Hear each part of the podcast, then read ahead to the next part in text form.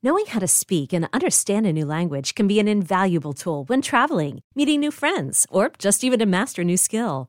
But it's not always simple when you're bogged down by textbooks and structured classes. That's why so many people trust Rosetta Stone. Rosetta Stone is the most trusted language learning program, available on desktop or as an app. It truly immerses you in the language you want to learn, like Spanish, French, Italian, Chinese, and more. You won't just be studying English translations. The Rosetta Stone intuitive process helps you pick up a language naturally, first with words, then phrases, then sentences. Don't put off learning that language. There's no better time than right now to get started. For a very limited time, listeners can get Rosetta Stone's lifetime membership for 50% off. Visit rosettastone.com slash rs10. That's 50% off unlimited access to 25 language courses for the rest of your life. Redeem your 50% off at rosettastone.com slash rs10 today.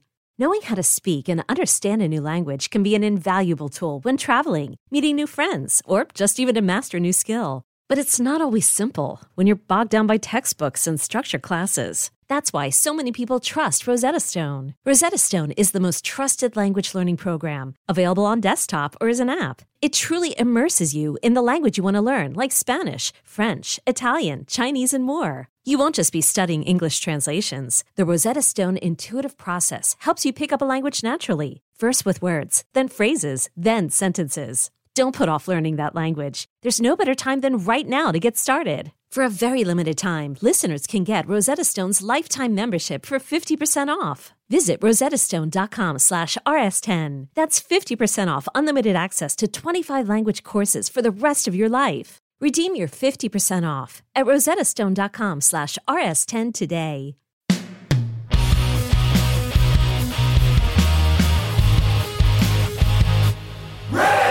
Hello, kids. This is Risk, the show where people tell true stories they never thought they'd dare to share. I'm Kevin Allison, and every Thursday we release these special episodes where we look back at content from our earlier years, sometimes single stories, sometimes whole episodes. Keep in mind that years ago, people might have worded things differently than they would today.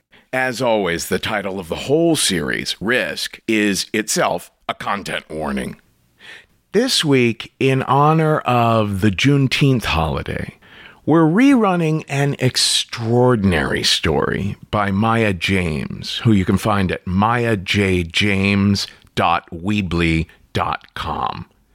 Now, Maya discovered the podcast when she was 11, and she emailed me when she was 17 to say that she felt risk had saved her life, that she found real grounding in listening to people's stories of resilience on the show.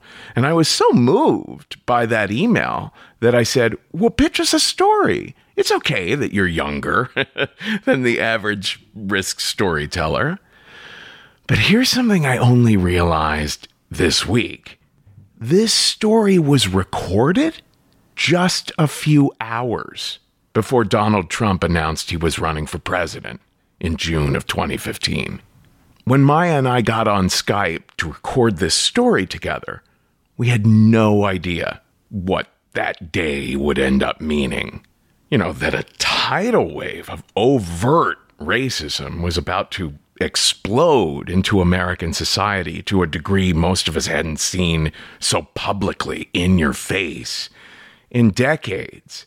But the good news is that Maya, who is, I believe, 23 now, is absolutely flourishing. Her painting, her poetry, her activism, she has come so far, and she remains such an inspiration.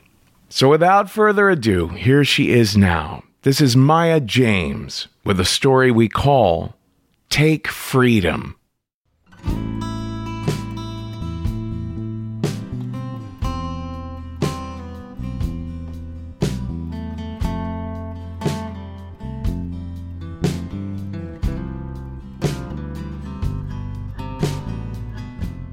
The first time I really found out I was black was when I was three, and we had just moved to Michigan. My dad's always been really cautious, just like me. He told me that I'm black and people are going to treat me differently for it. you can tell a little kid that, hey, those other kids don't want to play with you because they think that you're too light skinned or they think you're too black. And that would happen a lot. He told me the first time about his family in Texas when I was five because my parents never down talked me. They always talked to me like I was a person, and they always gave me a very big vocabulary, so I was talking a lot. We always had these conversations before bed. I told him that I thought it was awesome that I was black or something cool like that. I was like, I like being black. And he was like, that's really good because a lot of people have suffered for it. And I've watched people die. I've seen dead bodies hanging from trees. I've seen people get drive by shot. I've seen my brothers and me, and he had 10 siblings, all get chased by dogs coming home from school because some racist white kid just wanted to torture them. And they had to deal with it because that was Texas and that was normal. That was completely normal.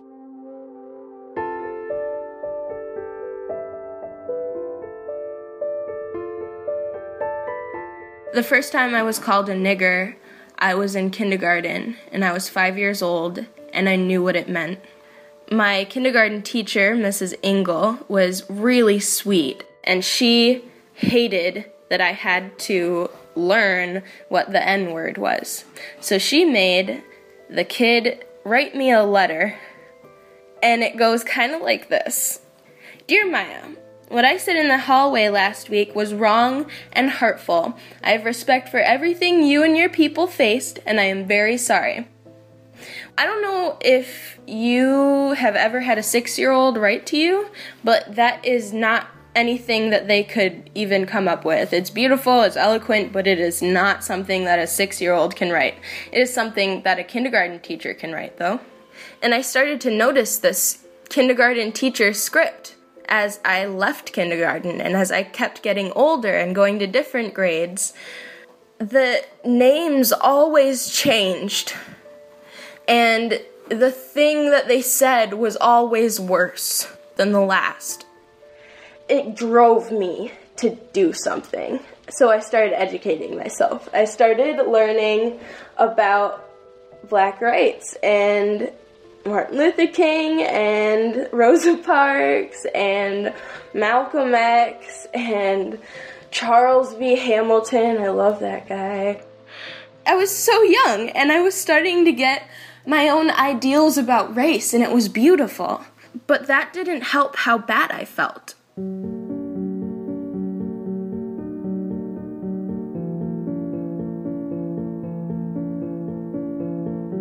So it was when I was in fourth grade in science class on Martin Luther King Day. And we were set up with this projector on this big screen showing the I Have a Dream speech. And the whole thing just captivated me. His words got louder and louder, and they got filled with more passion. And I noticed that no one in the entire class is paying any attention. And I am baffled. I don't know why no one would listen. I also noticed that there was a girl I know. Her name is Katie. And she was in the corner of the room in what I can only describe as a fuming pile of anger. Something about this had really, really pissed her off. She was scrunch faced, sad, and fiercely angry. She was pulled aside because she was being rude and like having a hissy fit in front of the whole class she said, Mr. Middaugh, my dad told me not to believe anything that you say because you're just trying to give us a liberal agenda and Maya's a nigger.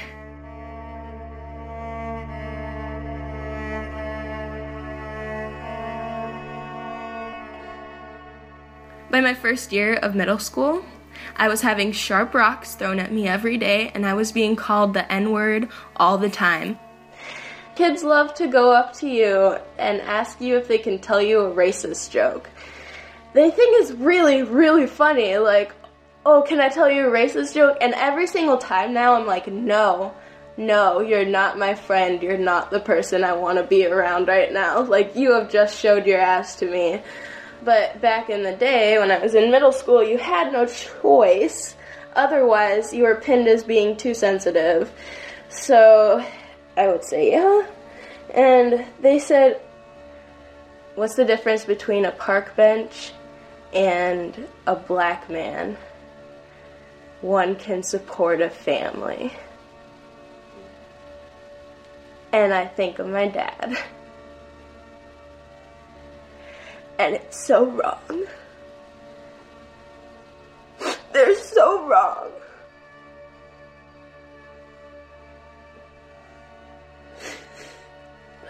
Dad has always been the bigger man. He's always been colorblind, and sometimes it makes people pin him as an Uncle Tom. But he never judges bigots. He never judges anybody. He knows they're wrong. We talk about it. He knows his views politically and socially. He just respects everybody. And he always respected me.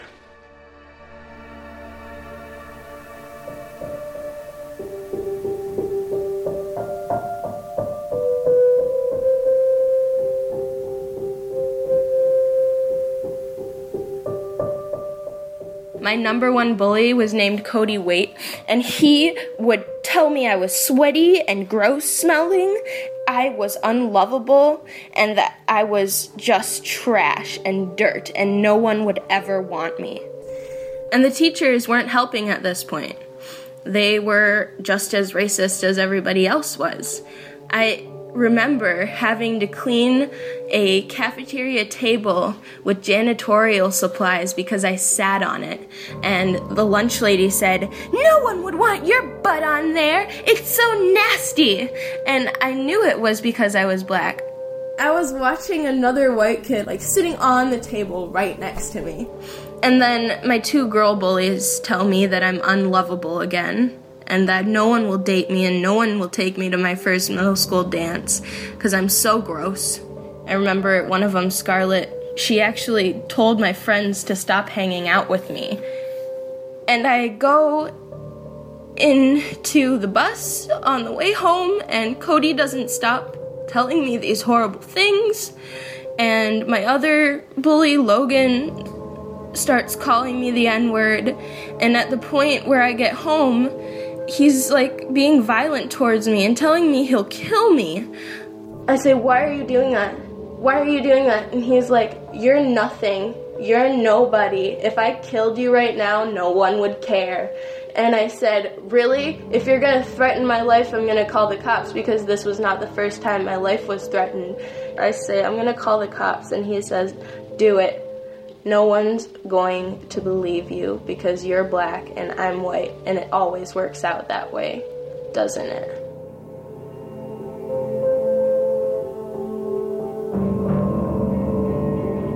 After I walk home from the bus stop crying, I go into my mom's bathroom and I try to figure out how to take her razors out of her leg shavers so that I can kill myself. And this is the first time I've ever felt so lonely and so impulsive and so angry. And it's the first time I've ever thought that I shouldn't be alive, that no one should live like this. My mom walks in on me and she says, What are you doing? What are you doing, Maya? Why would you do this? Why would you do this? and she she takes me and she brings me into her room and she sits me down and I just burst out in tears and the only thing that I can say is the kids at school hate me, mom. They hate me cuz I'm black. And it's been going on since I was 5 years old and this is the last day that I can handle it.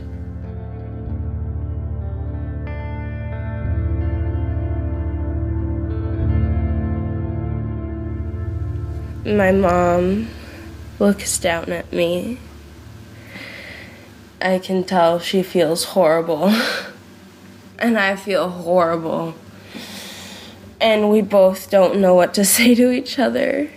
And so we just cry for a little bit.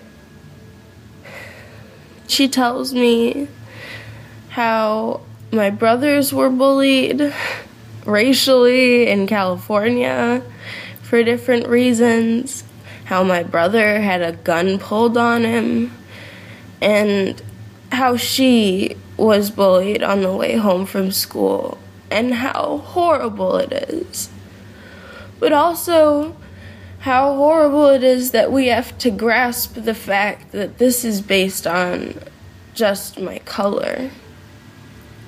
And then she tells me, she says, You can be a school of choice student. You can decide what school you feel safe in before you're forced to go there. So I do, and I make friends. I make lots of friends. I even made a boyfriend or two. They were all different types of colors, and they had all different types of drama, and they've had all different types of struggles. And I focused on educating myself because that was the most important part of the entire equation.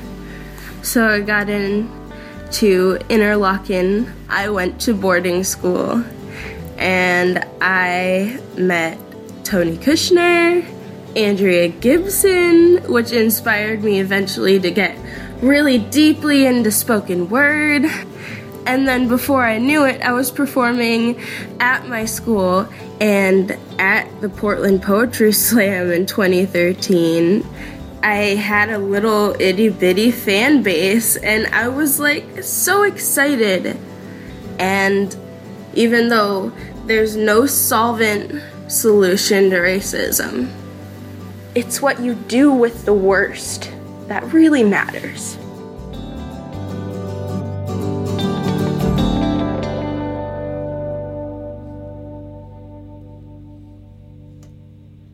That's all for this week's Classic Risk Singles episode. Now, don't miss out on our regular full length episodes. There's a brand new one every Tuesday, and everything you might want to know about us is at risk show.com.